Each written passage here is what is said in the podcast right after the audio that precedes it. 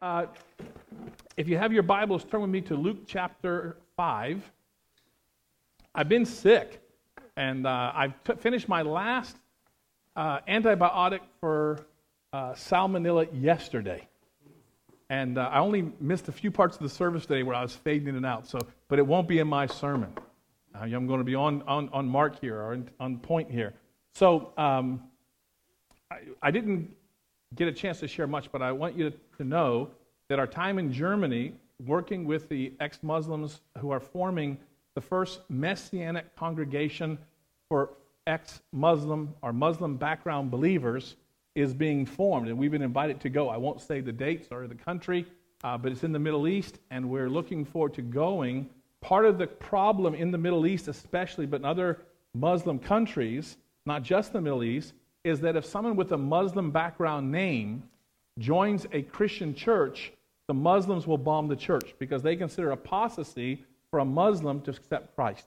So they may leave the Coptics alone or the Assemblies of God, or they may leave the Christian kind of groups largely alone.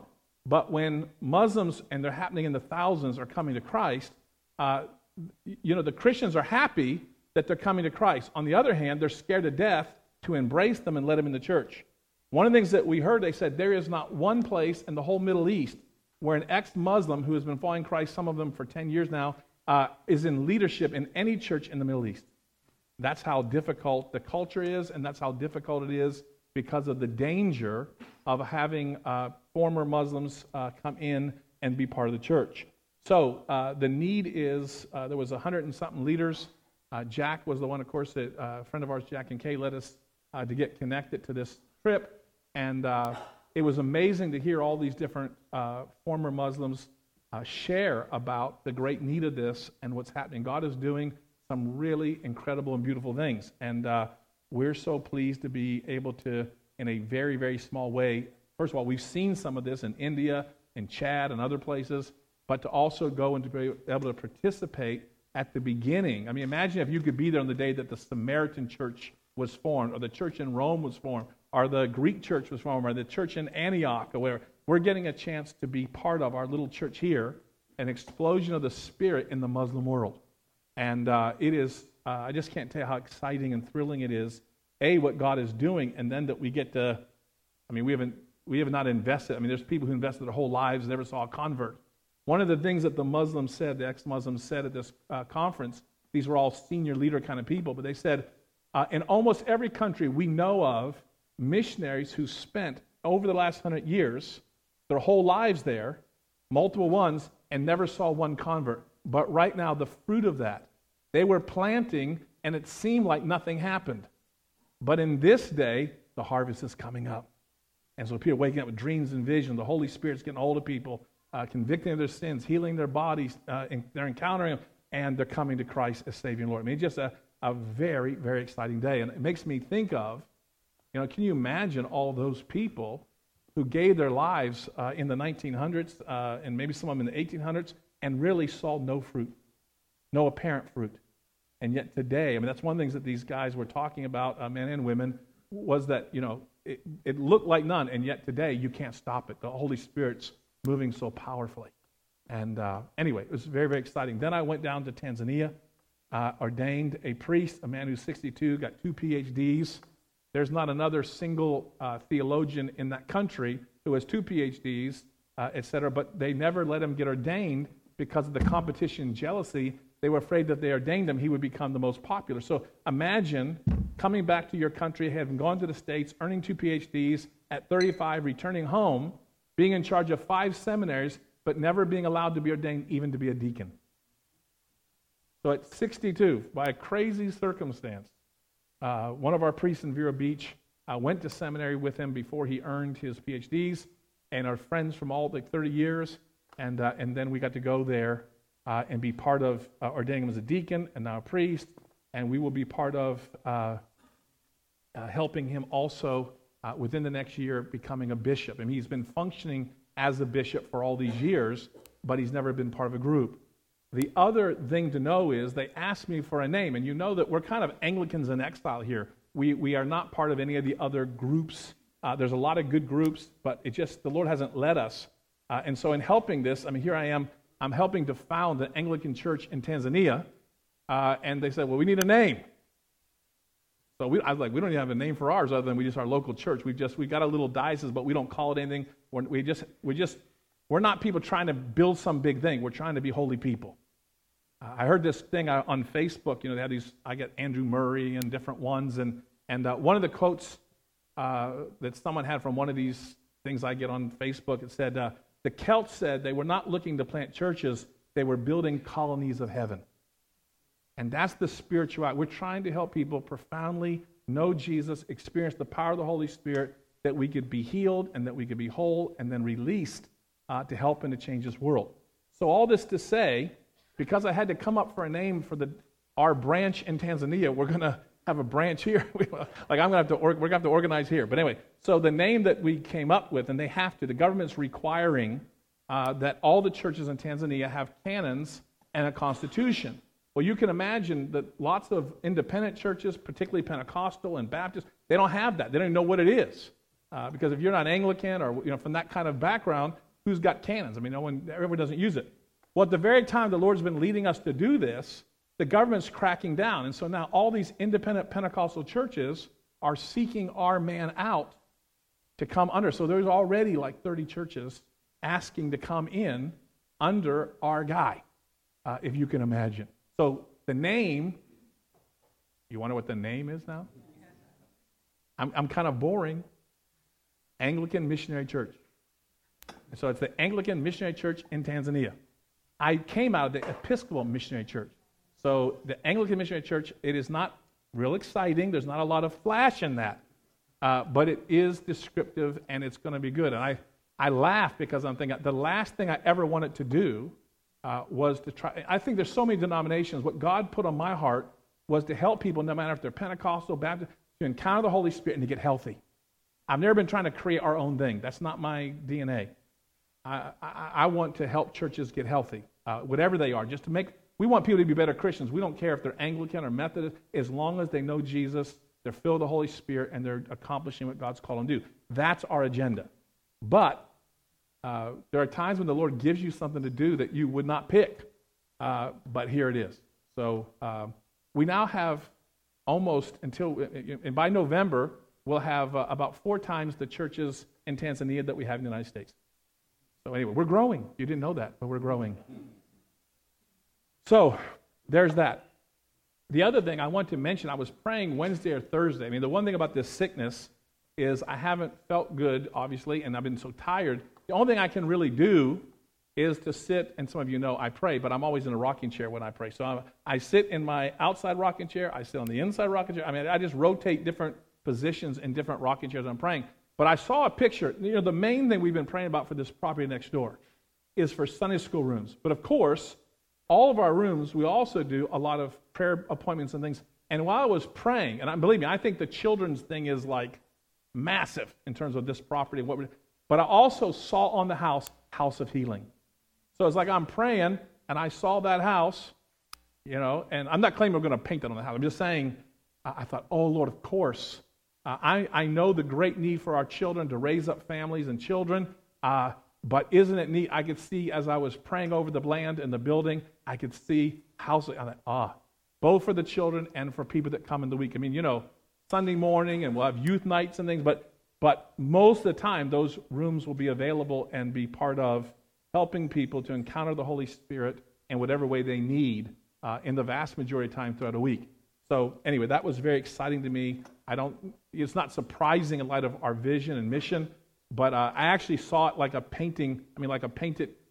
Not nice enough maybe to actually do it the way I saw it, but the point is, I saw that on that building, and I was so excited that the Holy Spirit was reminding me of His presence uh, in the healing ministry of our church and how it will be extended there both in the lives of the children and the people that will come as well. So, one last thing. I am going to be part of this thing, uh, uh, what's it called? On My Way. And of course, we think the world of Lisa Howard and Cheryl Williams.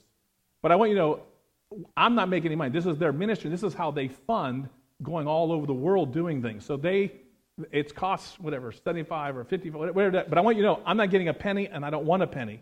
I'm serving their anointing and being part of and, and serving them and I'm so happy to do it. We've had them come here, and the Holy Spirit has moved powerfully. We are very much know that God uses them very powerfully in terms of healing ministry. Uh, but I want you to know uh, the money part is that's how they are able to go to all kinds of places. Just like when we used to go to India or Africa, uh, you know, the people, you minister sometimes with people who have the money, and that's where you get the money to go do all the other mission trips. And that's how it is for them, too. Uh, neither one of them are, are making any money off of it. It's all to pay their bills and to help them to travel to do their ministry. But here's the nice thing at least when you go to that conference, you'll know God showed up. I've been to a lot of Christian conferences that were good, everything was nice, but you couldn't say that you encountered the Holy Spirit. I can assure you, when you go to that conference, if you choose to go, you will encounter the Holy Spirit and you will be further on your way, so to speak, uh, than you were before. That's why it's worth doing, and that's why it's worth my time to go serve them uh, in that and to assist them. Uh, I'll still be back for church and all that, of course, but I'll be down there in Jacksonville for that. All right, I probably, because I've been sick, I probably misspoke about the 8 o'clock service. It's next week it's canceled, not today. We had about half the people either here right now or whatever because I'm, I'm sure I'm the one that messed it up and I'm so sorry. But it will be next Sunday that, of course, will be that ordination. All right. Let's move into Luke chapter 5. Now, I want to remind you in the calling of the disciples, I want to talk about vision today and provision. Vision and provision. So, the disciples were originally called by Jesus, and they got up and they followed him, and they thought it was kind of like saying, "Hey, let's come for a you know a men's weekend." And they went with them, and when it was over, they didn't realize that Jesus was calling them to come and to follow him, and he meant it like full time, everything. And they didn't get that. So the disciples, after a certain amount of weeks or days, whatever, they thought, okay, it's time for us to get back. We got families, we got to pay the bills, uh, you know, we got obligations, blah, blah, blah. And so they went back. And so this is where Jesus ends up calling them back right after this. He calls the disciples back, and they understand in a whole new way that he's going to provide for them uh, and that they're going to follow him with all of their life, that they're going to be disciples. Uh, and in the ancient world, in the Jewish world especially, but the ancient world, Jewish people picked a rabbi. This is the only time in, in Jewish history where you have a rabbi picking the people, which is kind of very interesting. Do you realize that he picked you? I don't know about you, some of you, some of us, we've been in sports and things and no one picked us. They used to always pick my sister before me, nothing worse than that. The slowest death is to have your sister picked before you. And uh, until I was probably 14, my sister was a really good athlete, and she always got picked first. And boy, did I hate that. But can you imagine? You're on Jesus' A team. He picked you. He picked these guys. They didn't get it. So here he comes in Luke chapter. They're going to get it right after this. But here he comes, and he encounters them, uh, and he's getting ready to teach. So it says in Luke chapter 5, verse 1 So it was as the multitude, I mean, people, I mean, you can imagine when the anointing is there and people are getting healed and demons are being cast out and all this incredible stuff is happening, sickness is leaving. I mean, there's a crowd that followed. So it was that the multitude pressed about him to hear the word of God. You know, in India, we, we, we talk about, we were so impressed with, uh, with the healing. I mean, people that were blind were seeing and deaf people were hearing and all kind of miracles and we called back in July. That happened in May in 2015, I think, or April 2015. When we called back, I was down uh, getting a call from WhatsApp, and I was actually in a 2J's Deli in Vero Beach on a Saturday morning uh, when the, the guy called me. You, if you know me, you know 2J's the place I would like to be in. Anyway, so I was down there I had to get up out of the restaurant, and he calls me, and I'm asking him, What about persecution? He says, They're not persecuting anybody because the Muslim imams and the Hindu priests are saying, Jesus healed everybody. Why are we going to why are we going to beat the Christians? Oh, that's never been heard. That's un, un, un, just absolutely off the chain for how things normally go when people get baptized and follow Jesus. The second thing I said, well, are they talking about the miracles? And I mean, there were so many miracles. He said, no, they're not talking about the miracles, they're talking about Jesus. I was so embarrassed. I was so impressed with the miracles. I was more impressed with the miracles in a sense uh, because I was raised Baptist. I never knew what the Holy Spirit, I didn't, and I never dreamed that I would see the kind of things that I saw the Holy Spirit do. And yet, these people rightly received their miracle, meaning they got that it was more than the miracle. The miracles are awesome. They certainly need to be healed and touched and delivered. But that the biggest thing was they encountered the living God in Christ. And all they wanted to do was to hear his word and to learn. This is how it was with Jesus. They wanted to hear the word of God, and he stood by the lake of Gennesaret, Galilee, and, and two boats standing by the lake, and the fishermen had gone from them and were washing their nets. Apparently, uh, you know, I've gone uh, flats fishing, and we got fish. They're not here today. We got some professional fishermen in our church, and you know, I like fishing okay, except for the heat, and because you also you can't eat, you might throw up in the sea. You know, I mean, other than those two factors. I like after. I actually would like to have fishermen for neighbors. But anyway, but the other thing is when you go fishing, I mean, you spend more time cleaning the boat when you get back in the heat than you did out in fishing. You know, so that kind of turned me away from the fishing. It was all that all that cleaning up stuff and, and, and uh, the fact that I couldn't eat a lot when I was out there. If, you, if I could pack a picnic lunch out there, I did that one time. I was going out from Cedar Key, and we went out, and, and uh, I didn't know that I get seasick once I can't see land. So I forget what kind of fish, if it was a group or whatever it was, but I learned on that day don't eat a big breakfast if you're going out there past where you can't see the land anymore. Uh, I prayed to throw up on that day, and my prayers were answered. So, in any case, these guys, of course, they've been out all night. Apparently, that's how they did it. And uh, they're out all night and they're fishing. They come back in the morning and they're cleaning out the nets because the nets will rot and fixing them in case they broke, etc. Uh, and the two boats, he saw them standing by the lake, but the fishermen had gone from them and were washing their nets. Verse 3 Then he got into one of the boats. I don't know about you, but I'm not always real thrilled when people start getting into my stuff. I don't know about you. You're that way? I'm like, I don't even like it when John Carl sits in my rocking chair if I'm not there. Okay? If I had a little poster out of my chair, I would do it. So, I mean, here they are. They're working, and now Jesus, and they Jesus a carpenter. He's not a fisherman, doesn't know about fishing. This, is, this thing is not, oh, Jesus is a great fisherman. That's not what this story is all about. It's precisely because, according to his humanity, he didn't know about fishing that makes the story the whole beautiful thing about the story. So, uh, he got into one of the boats, which was Simon's. Simon Peter, you know, Peter, right? Okay. And he asked him to put a little out from the land. Now, I don't know about you, but when I'm tired and I'm cleaning up, the last thing I want to do is to get everything back out. So I don't know. I, I, maybe I'm projecting because I'm a whiner, but I'm kind of thinking Peter might not have been so thrilled. I mean, the other thing is, if you go out, what do you got to do? Come back in. That's work to me. I don't know. Maybe Peter was happy.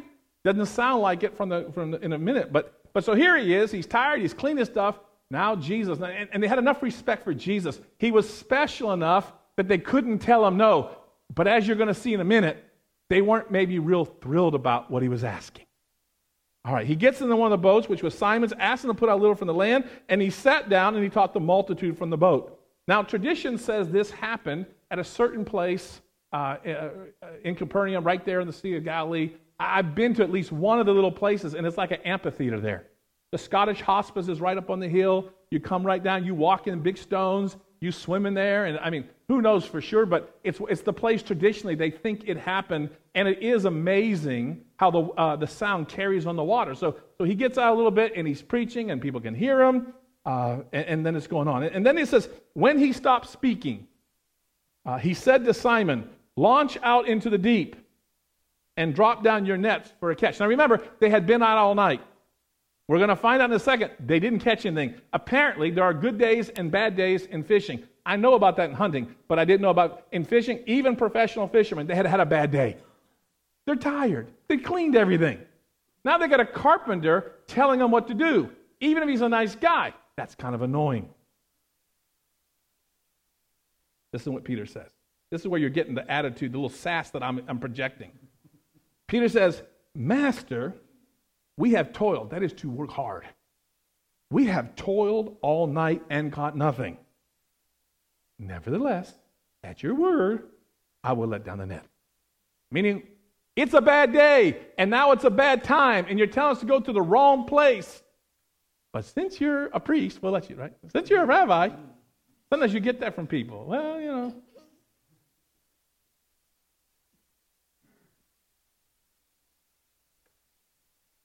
Jesus knows more about our marriages. He knows more about how to raise children. He knows about our businesses. He knows about things that he has no business, according to his humanity, to know, except for he is also not only 100% man, he's 100% God. And because Jesus was in touch with the Father, the Father was leading him to do something which was unprecedented and unexpected. We are in a season where the way that we have done things in the past is not the way they're going to be in the future. The Lord is bringing things to a close for a certain season. Uh, we're, we're, it's coming to close. And now He's saying, You have learned to hear my voice. Now you're going to be directed more explicitly and specifically, and I'm going to move with more power and presence, and your gifts are going to be released like never before. The best things are yet to come. But you have to listen. So here's the thing when Jesus gives you a new vision, he will provide. Provision is on his way. Okay? Where there is God's vision, there is provision. Now, what's the caveats? Number one, we have to be people to pray and to ask for God's vision. As long as you're doing your own vision, and I'm, I'm these last two weeks, I've had the Lord said, Look, I'm shutting down some things about what might have been, how you used to think it was going to be. You had these old dreams and old visions, and, and, and I'm mixing them all up. And you got to let some things die, and then some new things are coming. And it won't be like it was before, but the best days are yet to come. Can you imagine? Some of you are thinking, at my age, I'm just winding down and hoping it's nice before I die. Jesus said, the best season of your life is right here. Whoa, but I missed it because I wasn't following the Lord back then. Listen, you have not missed God's best. God's best is where He is. Whenever you return back to God, and get close to walk with Jesus and empowered by His Spirit, your best is there. There may be some other roads that could have happened that didn't happen. I'm not saying uh, everything that you did in the past is, is, is somehow great. No, no. But when you repent and you get right with God and you're following Jesus and you're empowered by His Spirit, you cannot miss His best. He told me that one time when I said, Oh, I missed your best. I spent 10 years unwilling to be open to the Holy Spirit as a pastor. And I thought, oh, the whole thing was a waste. I missed your best. And he told me this in a healing prayer appointment. I don't even know who it was with.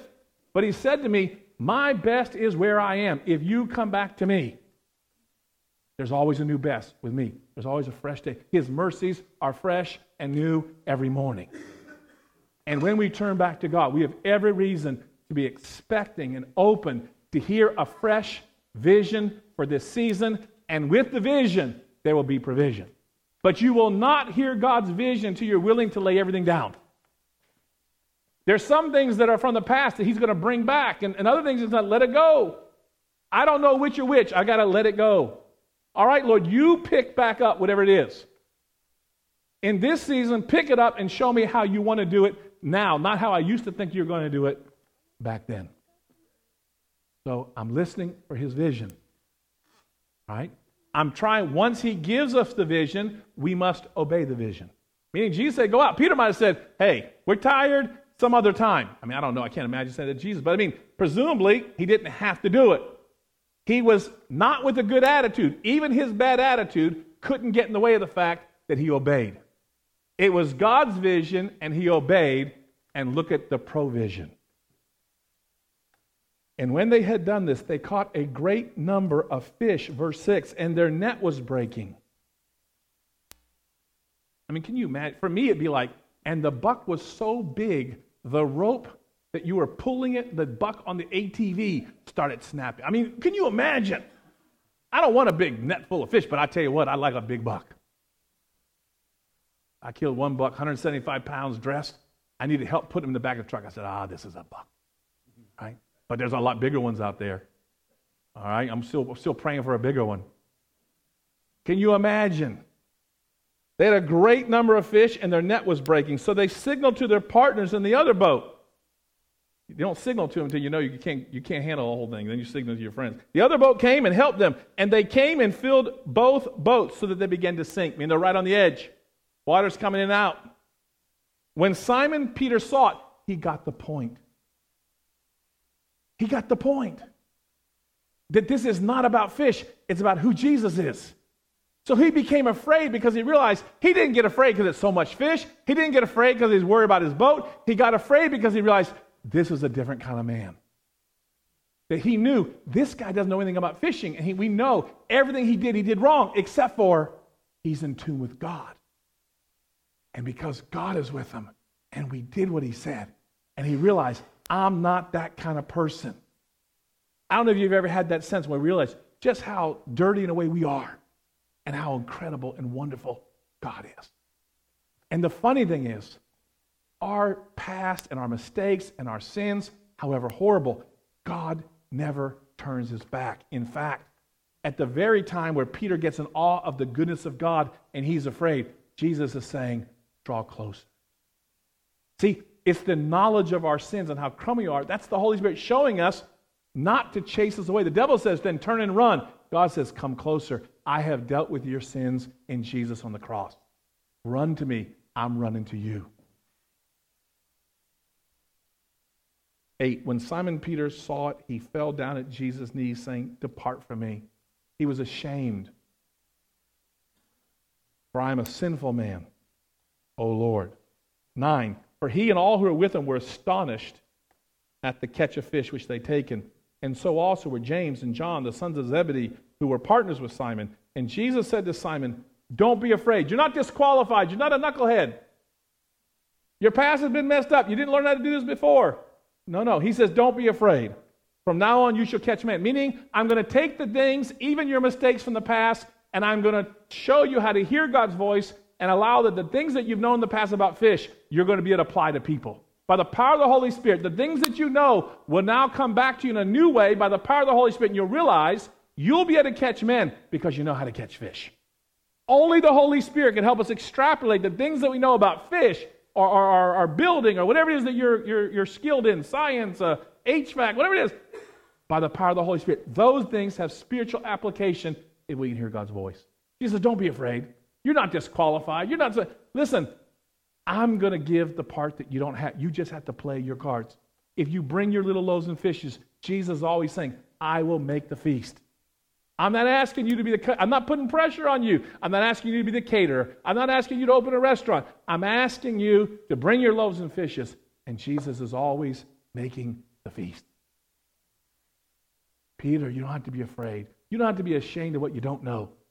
I'm going to take the part you do know, and by the power of the Spirit, I'm going to educate you and transform what you know in a new way, and you will be bringing people to the Lord Jesus Christ.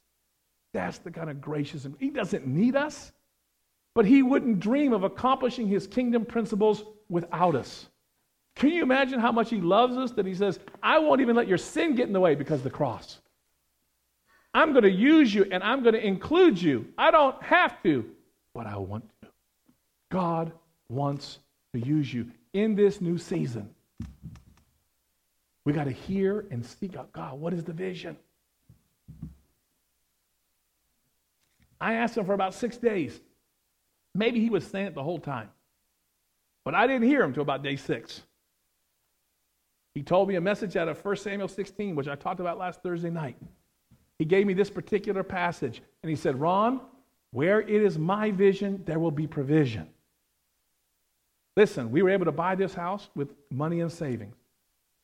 We've had about 37 or 38 or 30, I don't know exactly, but money has been given. We're going to need probably twice that. But, but hey, it's his vision. I know that God is on this thing. The money's going to come. I know that when I try, the money's going to come because it's his vision. It is our job to hear his vision and to obey it. It is his job. We're not supposed to carry stress. It's his job to show up in his presence, his person, his power, and his gifts to use us to accomplish the vision that he reveals to us. My challenge for you this morning is to begin to ask him in this season what is your vision for the next years of my life? You know, there's all kind of business people do these five-year plans. I had consultants come in here and say, well, what do you want to do in five years? And I'm like, oh, I want a TV ministry. I'm kind of kidding. But I mean, you know, I mean, I don't, doesn't make a bit of difference. I had enough sense to know it doesn't matter what I want in the next five years. I didn't know, I hate to say I'm embarrassed to tell you this now, but back then, in my 30s, when they came in to consult, I didn't know to say, I've been praying, and God says this is the vision for this church. I, am sorry to tell you that. It's taken me into my middle, late 40s to know I've got to ask God, God, what is your vision for the church? And I feel like He's told me in this time of sickness where I could spend more time with Him in prayer, I got a fresh vision for this next season. and the assurance that as you follow this vision, not with stress or burden, you don't have to make anything happen. As you follow this vision for families and for healing in this next day, in unexpected ways, my spirit is going to come and pour out. Uh, just hear my vision and obey it. I'm in charge of the provision. Sometimes, as leaders and, and husbands and wives, we're worried about how. Where's the money? Jesus saying, the money is my problem. Your problem is to make sure that what you're doing is what I want you to do. Okay? God is asking us to get and to hear his voice about the vision. He will provide the provision. If you'll notice in the Bible, when people got behind and were doing what God said, if he has to send ravens to feed us pulled pork sandwiches, he will do it. Okay? He's got the resources. The problem is we've got to get on the same page with God. Okay? There's a lot of things that we thought were going to happen a certain way in a certain time. You got to let that go. Say, okay, Lord, I'm going to listen what you say. And then show me the part I have to play. Okay? There's our part is always a little part. He blesses and multiplies. Okay? He accelerates all these things. Okay? We just have to do our little part faithfully. We do that faithfully, God's taking care of everything else. Okay? And when we get it wrong, we say, Lord Jesus, I'm sorry. I blew it again. Thank you for the cross. Thank you for the cross. You know, I feel like in my life, I am seeing more sin in my life now than I ever did. I'm just like, I cannot believe how often I'm self-willed or, and I'm just, I'm just having to, to turn to the cross more now than I ever remember. My hunch is that my eyes are getting better. You know, Susie's probably saying, oh, dear Lord, you should have been doing that 20 years, you know, 30 years. But all I can tell you is I'm seeing more now than ever. And I'm so grateful. I know to turn to the cross. Turning to the cross, Lord, for what I'm not. Okay? The passage in the Romans this morning. Those who are dead are dead to sin. Listen, it's in the knowledge as we turn back to the cross that we're dead, that the Spirit can live in us. Okay? New wills, new minds, new perspective, new capacity, empowered by the Spirit as we stay in touch with Jesus and the provision of the cross. Would you stand with me? I'm going to pray over you. Lord Jesus, this is a season, Lord, where you're asking us as a church uh, to hear your vision, and, and, and it's bigger than just what I can hear. That's why we're a body. Lord, I pray as you begin uh, to, to answer the prayers of this congregation that the vision of this church would become clearer than ever before. Lord, we thought it might be one way. We know that the healing is essential and part of the gospel. We know the essential necessity uh, of the Holy Spirit being to the forefront. But Lord, uh, maybe we put you in the wrong box, and maybe we've, uh, we've thought it was going to happen a certain way. Lord, we want to open up our hands and release every preconceived idea of how this next season is going to happen. And we ask you, by the power of your Spirit, that you would begin to birth within us a new and clear perspective and vision for this next season. And Lord, that we'd have the wisdom to, to hear and then to discern the how and the when and the where by your Spirit, Lord that you would move mightily. Lord, that this church would preach your gospel faithfully. Lord, that your presence and your power and your gifts would be happening massively everywhere we go. Lord, we pray that you'd be bringing us together in small groups like never before for fellowship, for prayer. Oh, Lord Jesus, just things that have been so hard, Lord, we know as we turn to you and get on board with your vision uh, the freedom, the provision you're bringing by your Spirit. We anticipate and long for. And we thank you because, Lord, when we hear your vision, provision is coming. So we ask, Lord, uh, not for the provision. You promised that. Lord, give us ears to hear, eyes to see your vision together, uh, Lord, as a family.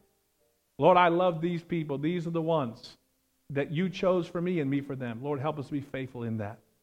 That our brother and sister and relationships here would be so strengthened, Lord.